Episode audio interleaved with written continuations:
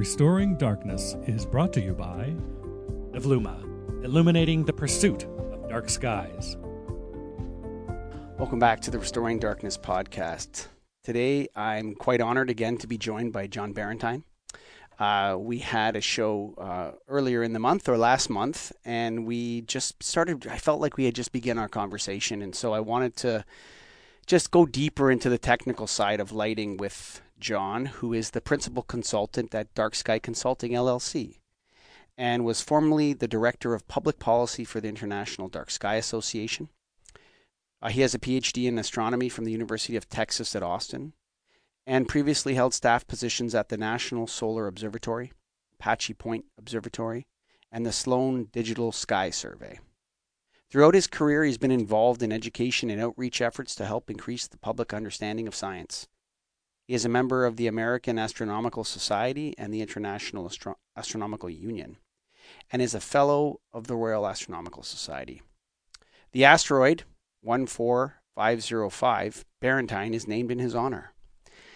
His interests outside of astronomy and light pollution research include history, art, architecture, politics, law, and current events. You can find John on Twitter at @JohnBarentine, on Mastodon at @JohnBarentine, at astrodon.social. He's got a website, darkskyconsulting.com. And we're going to welcome to the show in a minute, but first I want to tell you a little bit about the Lighting and Darkness Foundation. Lighting and Darkness Foundation was created by over 70 lighting distributors and 25 lighting manufacturers as a way to join the fight against light pollution. And so we are from the lighting industry, and we believe that the lighting industry is the only industry that can solve the light pollution problem. And so we're going to be advocating for that. We do work on the ground, and we help people with the compromises and the technical facets of Responsible Outdoor Light at Night, or the ROLAN acronym. You can donate to us by going to restoringdarkness.com, click the donate link. And if you're listening to this and you have a light trespass problem or a light pollution problem, we are happy to review the situation and provide you with our thoughts and our help and technical expertise, because we believe that with the dawning of LED, that light pollution has gotten a lot worse simply because most outdoor lighting projects do not have lighting design incorporated into them. And so you can go to restoringdarkness.com and contact us through there. And you can also join the National Association of Innovative Lighting Distributors if you're a lighting distributor or a lighting manufacturer and get involved in that manner as well. But for right now, I'm happy to be joined by John Barentine. Hello, John. Hi, Michael. Well, thanks for having me back on the podcast. No, I felt like we had more to unpack. Let's go into a little bit of your background. You know, dark sky, night preservation, restoring darkness, all these terms. Why, for you personally, is this movement important? The reason that this movement is important to me personally is that astronomy is at the core of my being, is the best way that I can describe it. That emerged early in my life as something that was significant as a personal interest. As eventually, as time went by, I started to connect that up with the need for more science literacy in society in general, thinking about the fact that we confront some very big problems that are even bigger than light pollution. And I think that the best way to confront those problems is by using science and reason. And that may be the only way that we solve those problems. Adjunct to that is a fascination with the night, with the experience of seeing a dark night sky and how transformational that can be in people. And so, as I like to put it, my life's mission is to help people experience that. And we have to start by ensuring that it's preserved for the benefit of future generations. And that's what gets me up and out of bed every morning, to be perfectly honest. You know, I think I agree with you that the solutions to our problems, whatever they be, involve rationale, study, product testing, engineering, and deployment. And so it starts with, good design, good information from our, Pacific Northwest National Laboratories jumps to mind as a organization that gives really good information to the lighting industry. And, it starts with that. And then we get into product design and then educating the industry and through to deployment. And on this issue, I see a dropped ball. I think we made a lot of progress towards night preservation, dark skies, from say 1990 to about 2010. And then there was a bulldozer called lumens per watt that came along in the form of LED. And everything was thrown on that altar. And now we see the result of maybe the too much of one kind of science being emphasized at the expense of others. How do we find that balance in the information as people that are downstream from the scientists? How do we find that balance of who's right, who's wrong, and what we should do? Well, Michael, it's right to say that there's a translation that takes place between the scientific and technological development and the practical implementation of that technology. And that comes in the form of policymaking. Oftentimes, the people who are tasked with making the decisions that really govern the implementation of these technologies do not understand what they're dealing with. We are seeing that playing out right now in realms like artificial intelligence, the people who are going to decide how that impacts our lives are people, not faulting them, but they just do not have the background at a depth to really understand what it is they're regulating. And I think that's kind of what happened with light in the period of time that you mentioned in about the last decade plus, that something shiny entered the field of view and it looked like it had this tremendous promise and we're going to take care of the problem and declare victory and call it a day. And yes, indeed, I think the world became enthralled with this notion of lumens per watt or what they call luminous efficacy, and this notion that we could make lighting very green because it would consume so little electricity. The problem is that also caused the price of the technology to drop substantially. Not only the cost of ownership with the equipment, but the electricity needed to operate it. That cost just plunged. And at least in the West, we have a tendency to use more of a resource when it becomes more affordable to us. We don't use less of it. And as far as anybody can tell, we have limited data on this, but it's suggestive that it's possible that the environmental benefits of LED were really wiped out by the tendency of people to put lighting in places that it didn't exist previously, and that there might well be more electricity consumption for outdoor lighting now than there was in 2010, even given the order of magnitude improvement in luminous efficacy, simply because the demand for light increased along with that. It's a tale as old as time. It's humans rush to adopt technology that they really don't understand, that looks like it has limitless potential. It has no downside as far as they can tell. And what lawmaker is going to get in the way of that? I think that's what got us to where we are now. NAILD has done a bunch of reports on this that are all internal because they're extremely damning of other players in the lighting industry in terms of who's responsible for what and why it happened. And one of the major players in that is like this incentive that was granted for more higher watts, the more the incentive. And so generally what you found across North America was that the more light output you got from a light fixture, the more money the utility was willing to pay you for it.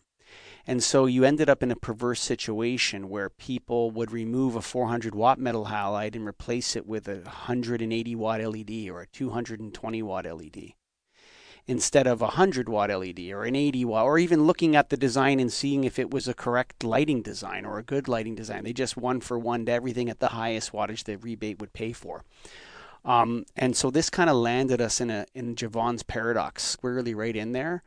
And then on top of that, in the past, when you would run studies, a 400-watt metal halide, a 70-watt HPS or whatever, somewhere between 92 and 98% of the cost of that product was in the energy consumption that it cost to use it. And 3 or 4% was in the actual purchasing. That still stands with LED simply because they last longer. But the problem, another problem we have, and maybe you can comment on this technically, is that people seem to, the usage of energy by HID light sources was so high that it was hard to have the electrical infrastructure to create light pollution. But what LEDs did by being so low wattage is they allowed people to put so many light fixtures on a 15 amp circuit or a 20 amp circuit, whereas they would have to upgrade their service panel to create the amount of light, that kind of light with metal halide. And so we find ourselves in a trap where that I don't know what the best way to get out of it is, John. You know, Michael, the only thing that might get us out of this is that it seems like solid state lighting around the world is gradually reaching a maximum penetration and even possible market saturation. I've seen some industry forecasts that say sometime in the 2030s that the market for SSL is going to peak and then it's going to start to turn, and that has to do with the longevity of the devices in the field. Of course, we can also talk about how it seems that the industry has not quite been able to make good on the promises of the extreme longevity, as we're finding LED products that are failing in the field after 10 years, 12 years, something like that. But let's say that the typical product has an expected lifetime of 20 or 25 years. You just get to the point that there's nothing left to retrofit. And now you're waiting for things to fail at the end of life before you replace them. Something is going to come along that will displace LED eventually. I don't know what that is. That's just the history of lighting. LED could have a long run. HID lighting has had a long run, but there was nothing technologically preventing it from being displaced. And I imagine eventually it will be something. I like to think that maybe without getting rid of what we have, and we don't need to go to that extent, that mainly what we have to look forward to in terms of reducing light pollution is going to be more on the control side. I mean, even the U.S. Department of Energy seems to be walking away from further investment in SSL because they think they have wrung as much water out of that stone as they can get. So it's not so much how do we get out of this, but what can we bring to bear with controls and other approaches to better modulate the lighting that we already have out there as we wait around to see what might eventually become the dominant technology in the future. You know, I think we're way ahead on that. Just from the lighting industry perspective, I know that you have more of an astronomy background. You deal with lighting, obviously, but in the trenches here, right on the front lines, we're already in that place. And I would say the 10, 12 years is lasting of an LED is not realistic. I would say that you're in the 4 to 7 years is the typical lifespan of an LED fixture, which is probably catastrophic. So we have to pull that date back a little bit. Now, that's just my own anecdotal experience, but I sell thousands and thousands of light fixtures, and I've done it for 25 years, and I've sold a lot of LED lights. And I know that a lot of the flat panels are going yellow in the middle and falling apart, and you can't fix them, and there's lots of problems out there. But all that being said, on terms of when we fix the problem or how the problem gets fixed, or if it's an introduction of a new technology or whatever, I think we have to solve the communication approach with the lighting industry. The lighting industry in and of itself, I think, is in denial of the light pollution issue. And, you know, you're coming from the astronomy perspective. It's obvious to you. I just interviewed Dr. Jeremy Treglone-Reed. And you see another industry there that's going headlong, full speed, from 5,000 low Earth orbit satellites to 500,000. In 5 years. What could possibly go wrong, John Barentine? You know, and it just, there's lessons from the lighting industry here. I think we need to convince our industry to take responsibility for the light pollution issue. And I'm not talking about, just training and education and awareness creation. I'm talking about the lighting industry raising its hand and saying, we screwed this up. We could have done better. And here's what we did wrong. And here's what we're not going to do wrong in the future. Do you think that's the right place to start for us? Well, Michael, I agree and have believed for a long time that the industry is indispensable in solving the problem of light pollution. I'm glad that you talked to Jeremy about the satellite issue as a separate matter, because there's a tremendous lesson learned from ground-based light pollution that we're now wrestling with in the world of the use of low Earth orbit space, and that is it is inevitable that we will have to deal with the industry that's exploiting that resource. Mm-hmm. Right? We can't just go put our heads in the sand and wait for somebody else to come in and do something about it. We have to actively work with that industry. I don't know if the industry is necessarily going to take responsibility for how things have gone with light pollution on the ground or the LED rollout or any of those things. And I don't think it's necessarily useful to assign blame, but more like, let's look ahead to the future. And I've told people for a long time that I think that the industry has a lot to gain by being more proactive on that front. It does not mean that they will sell any less product. Some of the skepticism that I got when I was working for the Dark Sky Association, when I talked to industry people, was an improper belief that our goal was to turn the world's lights off and that we wanted to get lighting out of the world, which was never true.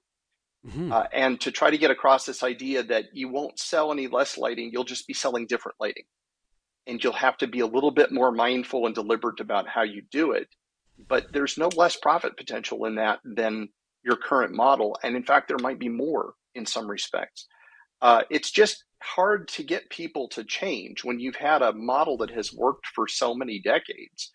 To get people to think differently about this is difficult. And we've slowly started to see that happen. I can't hardly go to a trade show now, and the lighting that you see for outdoor applications, it's pretty much all fully shielded. Nobody's doing stuff that's not. I mean, that's the influence of the dark sky movement, and also the manufacturers coming to realize that it just makes good business sense. If it didn't, they wouldn't be out there selling products like that. There's probably still too much of it. We're not making use of the controls that we already have. There are some efficiency gains left to be made. But I don't think anybody in the industry should fear this movement or prioritizing darkness where we can reasonably retain it, because I just don't think that it threatens our business model. I think it represents the single biggest opportunity for the lighting industry. So I would take what you said and go even further, simply because it brings back all the fixtures recently installed into a possible play again for new lighting design. Like you could have an urban, this movement. When we started the Restoring Starving for Darkness podcast, it was originally called. When we started it, John, we had, I think, 6 news stories a month that were related, because we scanned the news across the entire English language internet for dark sky, night preservation, all these different things. And now we do bi-weekly darkness news updates. There's so much news about it. It's really gaining momentum, and it's becoming a real issue. You mentioned controls, and there's a couple other things I want to talk about after controls, but you see a lot of work from the DOE and PNNL and these different groups on interior lighting controls. And I have, in the new construction environment, yes, I can see it. In retrofit, that's going to be tough to make a business case for those particular controls. And most of our buildings are already built. So, but when I look at outdoor lighting, I just spoke to someone from the Audubon Society last week, What was his name? Chinese name. Jin Bai. Anyway, he was telling me about these apps they have on the internet that track bird migrations across the United States and different kinds of animal migrations, and how wonderful would it be That's just one little beautiful business case for lighting controls outside, let alone testing crime reduction, homelessness, vagrancy, all these other things that you could run using lighting controls on the outdoor that have nothing, that are partially energy efficiency, but really information gathering, which is the golden egg of the lighting controls, right? And the fact that the industry is focused on the inside lighting as opposed to the outside lighting, I think is a major error. I think there's a huge business case to be made for municipal lighting controls on outdoor street lighting. Would you agree with that assessment, and what work have you seen in regard to that? Is there any developments that you can share with the listeners? Well, I mean, any industry is going to go where the business is. So if they're spending more of their effort on interior lighting, then there must be some belief that that's where the growth potential is. There probably is some perception that the outdoor world, which consists predominantly of publicly owned lighting, roadway lighting in particular, that at least here in the United States, that market is close to saturation. There are not a lot of big customers left that haven't already converted their lighting to LED. So if you don't perceive that there's a big market, I can see why that's not where the investment of energy would be. That may be true as far as the degree to which the retrofits have already been done. But as we were just talking about, if they are not going to reach the 20-year lifespan or longer that that the industry held out initially, and a lot of municipalities believed that they were getting when they made the equipment investment, then that means that sometime later in this decade, we are looking at a wave of replacements that are coming. And some of that is first generation stuff that the cities will be looking to get something better. And they just know that they're going to be on a, 10-year replacement cycle or something like that. And yes, you're right. The information collection capacity, bringing the Internet of Things and that kind of technology to outdoor lighting has long been held up as that's the future, that the smart street light will do much more than just light the street. And I think there's still potential in that if the municipalities continue to see value in it. As far as development of controls, that's where things have sort of hit a wall, I think, because there's not a lot of new investment in that aspect. And in fact, I understand that the Department of Energy program that was funding lighting controls research at places like PNNL, they kind of wound that down recently. And I think it would be in the nation's interest for them to restore funding to that research. We're just beginning to see things like so-called just-in-time lighting sensors and technology on luminaires for roadway applications that can sense the approach of a vehicle or a person, and they ramp the light up and then back down after the traffic passes. We didn't ever see that get pickup. It's out there right now, but could we add intelligent timing to that? Could we even put AI on this? I wonder.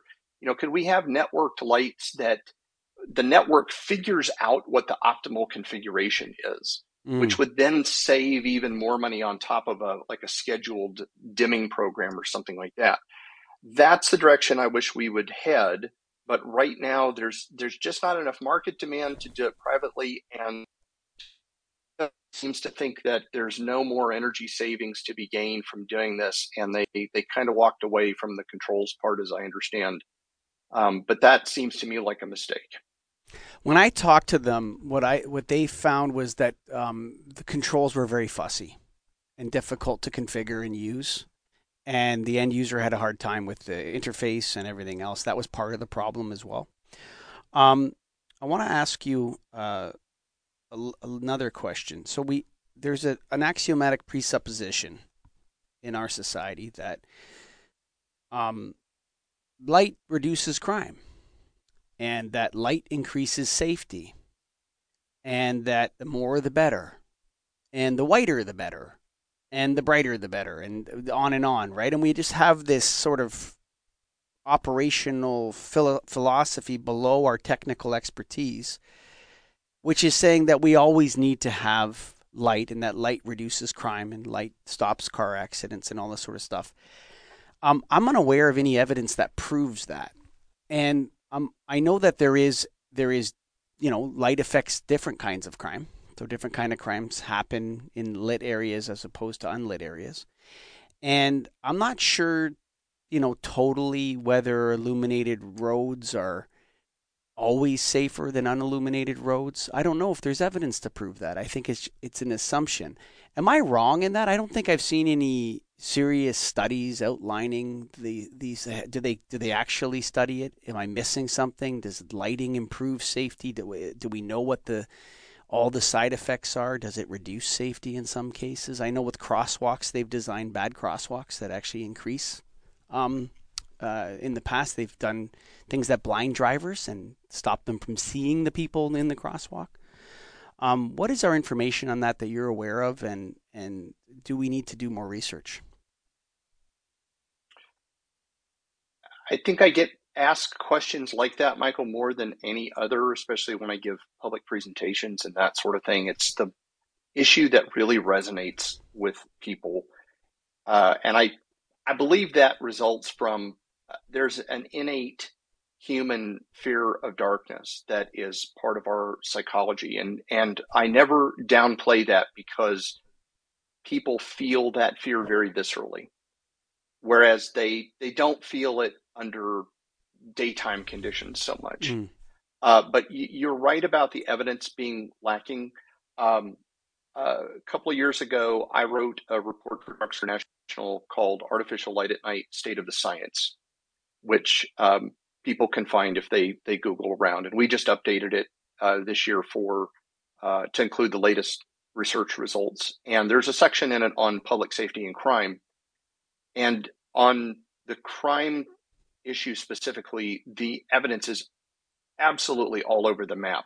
There are studies that find a strong correlation. There are studies that find no correlation at all.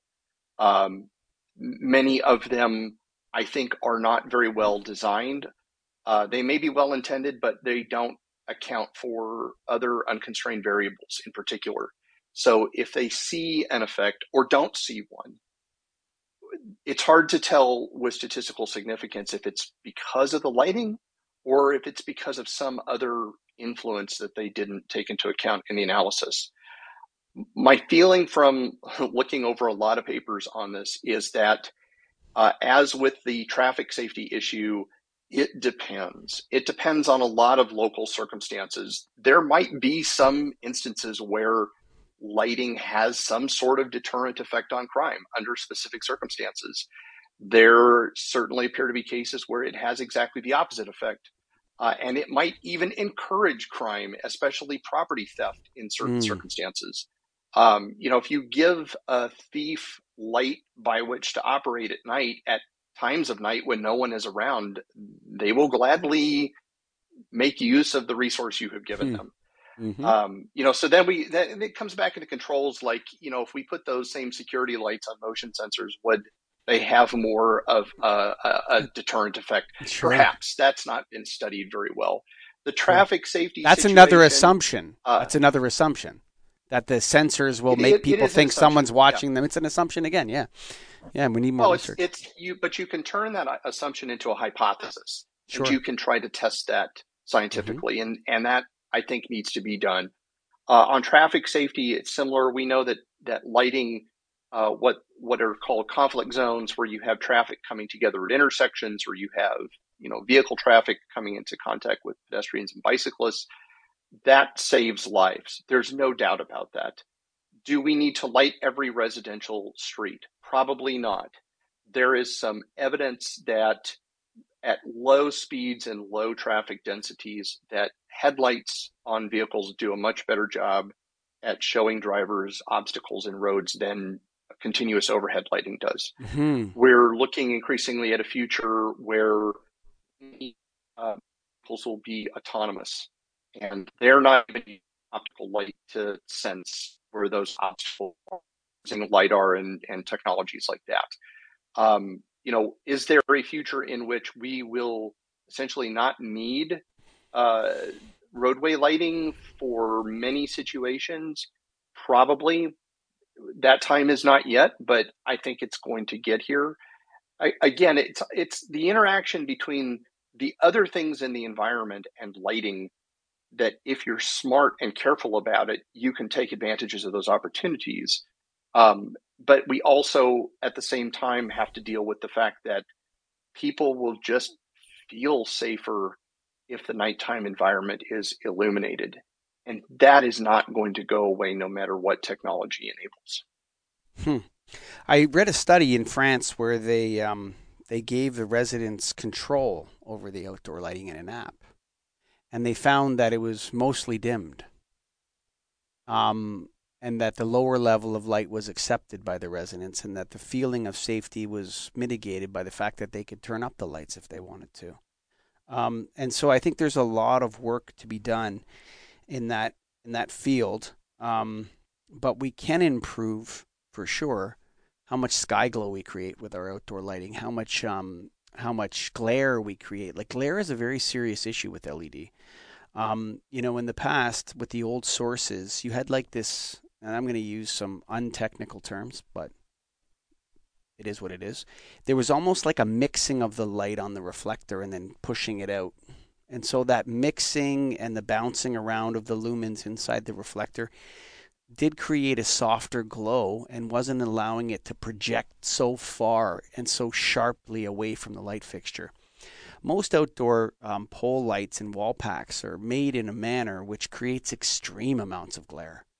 And I have to ask myself, when I'm, as a lighting professional, I'm driving down the highway, whether or not this glare is worse. And if these lights were shielded and there was less uniformity, would I be able to see better? And I'm starting to think that I would be able to see better. And I would like to see, you know, there's a dark sky patch north of Toronto on the 404 here between Highway 7 and 16th Avenue. So if those listening, you can go check it out. Basically, it's an airport. And so what they did was they couldn't put all the LED lights in because there was too much glare for the pilots. And so what's there instead is an accidental dark sky system, that it's yellow and 3000 K or less in color, and all the light is pointed down on the highway and slides across the highway, as opposed to being high and in the air. And I find that the most comfortable place to drive outside, John, when you're on a highway and the light fixtures are actually quite low. They're in these movable kind of things, and they point right down on the side of the highway, and it shines out to the middle lane, and there's one on the other side. It's a 3-lane highway. You go 100 kilometers an hour or 70 miles per hour, whatever it is, 60 miles per hour. And it's actually quite comfortable, and there's no glare. And I'm wondering to myself, you know, perhaps there is less visual acuity when we, you know, use these type of flat bottom LED light fixtures with an array right on the bottom orientated out onto the highway, where you can see the light source horizontally. You were never able to see a metal halide light source or a HPS light source unless you went right under it and looked up. You know, so I think that there is something to that technically has not come out of the research yet, or something. There's a sharpness to that LED glare that I think is less safe. Would you agree with that? And it's just a hunch of mine. And what do you think of that?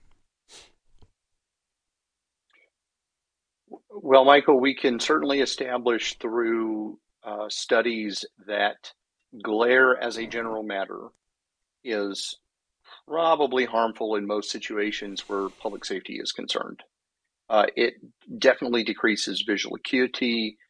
It causes discomfort, which can be distracting to a motorist, for example.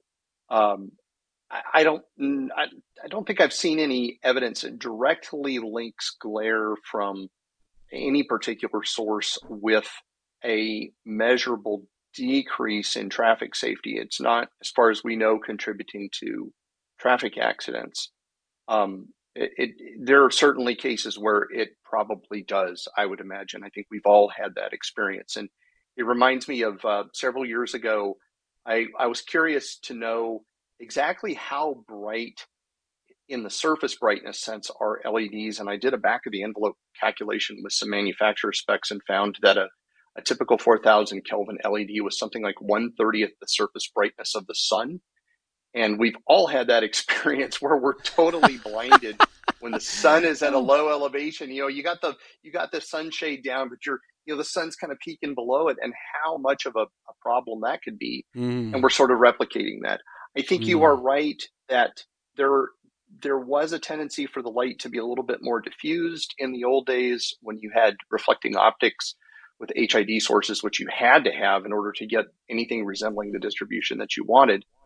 I think there is a great deal of potential in the directionality of LED, but everything was sacrificed on the altar of luminous efficacy, and we couldn't tolerate the slightest loss in the luminaire from any kind of reflecting or diffusing surfaces, and we kind of got what we got. And it reminds me of what an engineer told me once about the glare associated with streetlights. He said, anybody who stands underneath a streetlight and looks directly up into it gets what they deserve, which is kind of maybe an extreme view of things. We don't want to encourage that, but the notion that there will be some spaces around luminaires where that's inevitable is true with any technology. But if you take a very directional light source like LED and your intent is to not only preserve the energy efficiency as much as you can, but also to throw that light the greatest distance away from the luminaire, I think you're inevitably going to end up in this situation. And it's part of why LED has gotten a sort of a bad reputation in that regard. We can certainly do better. We can tolerate a little bit of loss on the energy efficiency side in order to get a better result that produces less glare ultimately. We're not yet there with the design, unfortunately. And it also doesn't help the shift to solid state lighting. Not a lot of attention was given to lumens. Not a lot of attention was given to color temperature and the effective perception of glare. I think we can still work on those things too. So in other words, with the technology that we have right now and more careful design, I think we could do a lot to reduce the impact of glare, but customers have to ask for it. Ain't that the truth? Product labeling. So we've seen that these, the product labeling industry, I just have to laugh about it because the lighting industry has a serious product labeling problem. There's so many product labels, right? You have lighting facts, DLC, UL, CSA, ETL, and now you have Dark Sky comes out with a product label.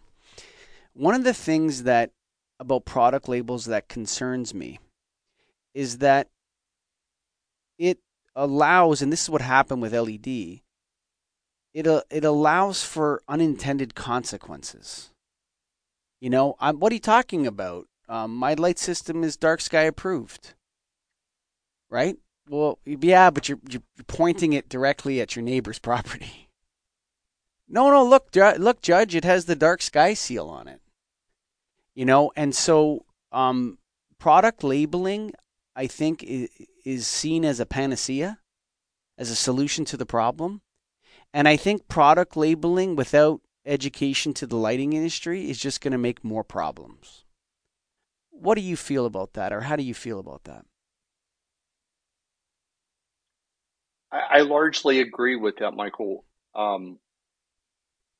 There is a reliance on the part of people that really don't have a lot of technical knowledge about lighting.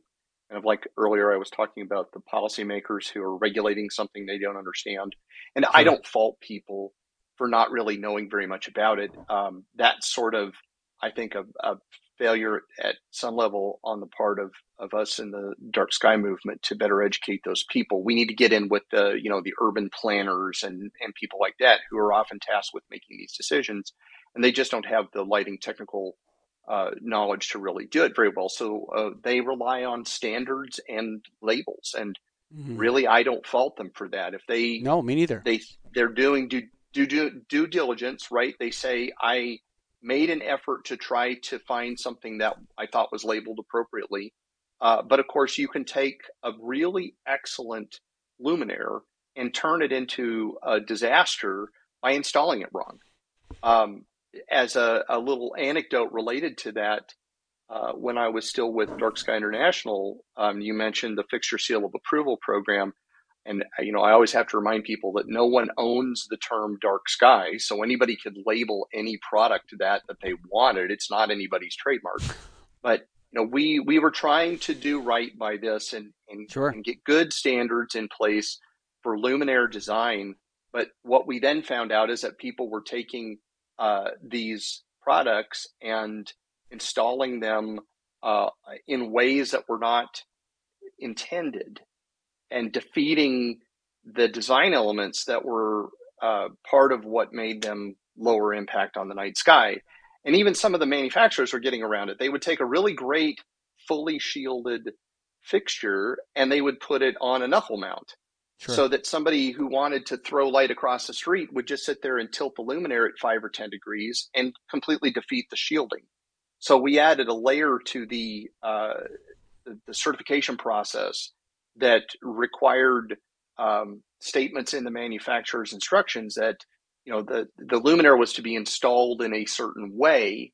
They couldn't use knuckle mounts as an example, but that you had to, in order for it to be considered certified by the organization, it had to be installed in the way that the manufacturer instructed the end user.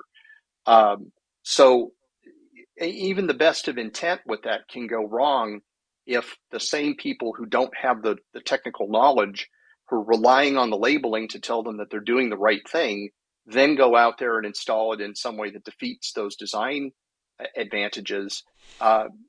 And they don't know that they're doing that in the process. And they will turn around and say, well, but they're dark sky approved, right? So this has to be okay. I don't see that there's any way that we can get around the issue of education. And that's both for consumers, the kind of people who go into a home improvement store and pick lighting off the shelf and they know absolutely nothing about the subject, but that we also need to get in with the transportation engineers, the urban planners, make this part of their formal education or their continuing education so that they receive this information. My experience is that when they do, they use it. They want to do the right thing and they become empowered when they have that information. But short of that, I think we'll still continue to be a society where we rely on that labeling to do work for us at some level that we can't or aren't willing to do ourselves. You know, I think about what you're saying there about you know, the lack of information. And have you ever heard of the term extended producer responsibility, EPR, in the waste business? Right. Yes. So what you see with it, like, and I've been in the lighting waste business for 15 years, and there's an over reliance on EPR. They constantly want to charge the manufacturers. You know, well, whose light bulb is this? Well, they made it, right? And so we're going to hold them responsible for this, right? But they have no idea where the damn light bulb is. They sold it to a distributor who sold it to a contractor who installed it somewhere. They have no idea where the light bulbs are. Right, so they're paying, and then these people run a program, and they get, we can only get to 20% or 30% or 15% recycling rates. Why?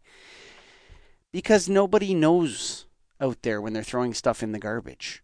You know, the garbage people don't know, the people in the waste business don't know the difference between an LED tube and a TA tube and an HID. Nobody knows the difference between these things on the consumer end of the problem, and they're at the other end, trying to talk to manufacturers about putting mercury labels on their bulbs or something like that. HG, right? On the bulb. Like as if anyone knows what HG means, you know? And so I think we have to get out of that mindset of, you know, we put a label on it. We'll charge the manufacturers. We'll make them fill out all this paperwork. And we have to educate the lighting industry. So, for example, you have the person at the town, they see that it's dark sky, but also the person at the lighting distributor has taken dark sky training. The agency has taken dark sky training. The contractor has taken dark sky training. So when they're talking to these people about this, they're talking to people that know that this is an issue. They know that there are products that mitigate the issue, and that these products have certain ways that they have to be installed in order to work properly. And so they're able to tell the client about this. And I think we've avoided that and avoided that and avoided that on this issue in the lighting industry. And I think part of it is because we kind of feel like, you know, what's her name, you know, Hamlet's wife or whatever, you know, with the blood on the hands, wringing the hands through our sleep, like, oh my God, I put up so many of those lights, I don't even want to talk about this, right? And, you know, part of it's that, part of it's just, you know, there's new business to be had out there and we have to keep working. And I've done too many online training programs already since COVID started. There's like a bunch of it. But I think we really have to push the lighting industry to do the training and to train its people. And, you know, John, every time I talk to you, I come up against the time, 45 minutes already. So I'm going to have to ask you, like, in the next 6 months or year, whatever, to come back on again, because I think we have so much to talk about. Do you have any final thoughts for the Restoring Darkness? We didn't even get to talk about what we said we were going to talk about before the show even started, but we're up against time here. We don't want to take that much time from the Restoring Darkness listeners' time. Give us some final thoughts for the people that heard this out. Well, Michael, we talked a lot about LED. We talked about product development, technology development, the responsible use of that lighting. You mentioned the responsible outdoor light at night, or ROLAN concept initially. And, you know, I made a statement earlier to the effect of that I thought that for as much that of the problems that there are that we confront, I think a lot of the technology we already have in hand could be put to better and more efficient use. We could get more good out of this with what we already have. We're not really waiting for a technological revolution in that regard. And I do think we're going to continue to see the development of LED in a particular way. I hope it goes in a different direction than it has historically to date. But thinking about solid state lighting and its properties, there's a lot there that could save the world if it were deployed consistently and correctly, right? So not to impugn the technology, I don't think that's what it is. Once again, we need awareness, everybody from the voter to the consumer of lighting products, to the manufacturer, to the regulators, to make better use of what we have.